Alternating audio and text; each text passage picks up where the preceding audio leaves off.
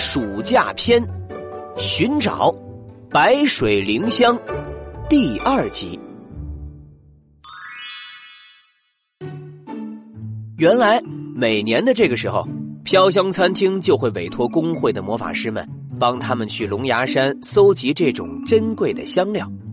据说这也是他们餐厅的招牌油炸大虾的重要调味料之一，而这次任务的奖励又是餐厅的自助餐券。莫西西一早就密切关注着飘香餐厅的动静，他们放出任务的消息一传出，他就第一时间赶到了魔方楼。只可惜，莫西西万万没想到，这任务居然没有接取人数限制。但白水灵香本来就稀少，同时接到任务的人越多，竞争就越激烈。一想到这儿，莫西西和铁球三兄弟眼神交汇之时，仿佛都迸射出了激烈碰撞的电火花。嗯，莫西西，上次吃货比赛没能分出胜负，没想到今天咱们又对上了。哼哼。自助餐券我们兄弟拿定了。哼，那可不一定，我莫西西在找人找东西这块可没输过。你就一个人怎么和我们三个比啊？就是，更何况我们还准备了秘密武器呢。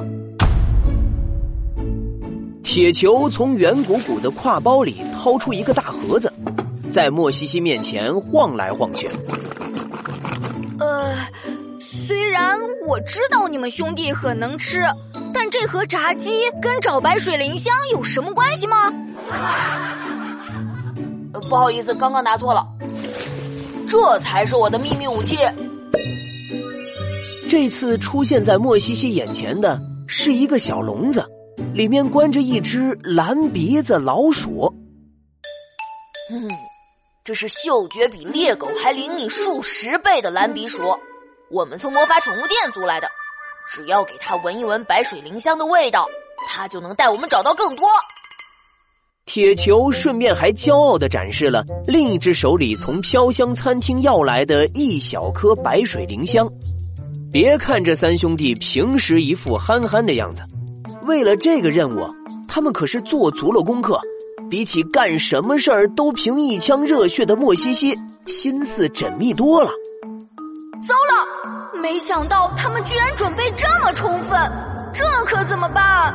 难道我也要去魔法宠物店租一只蓝鼻鼠？莫西西心里慌得不行，可嘴上却不服输。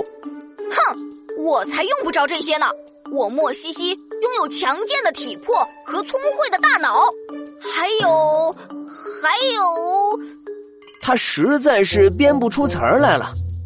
还有我。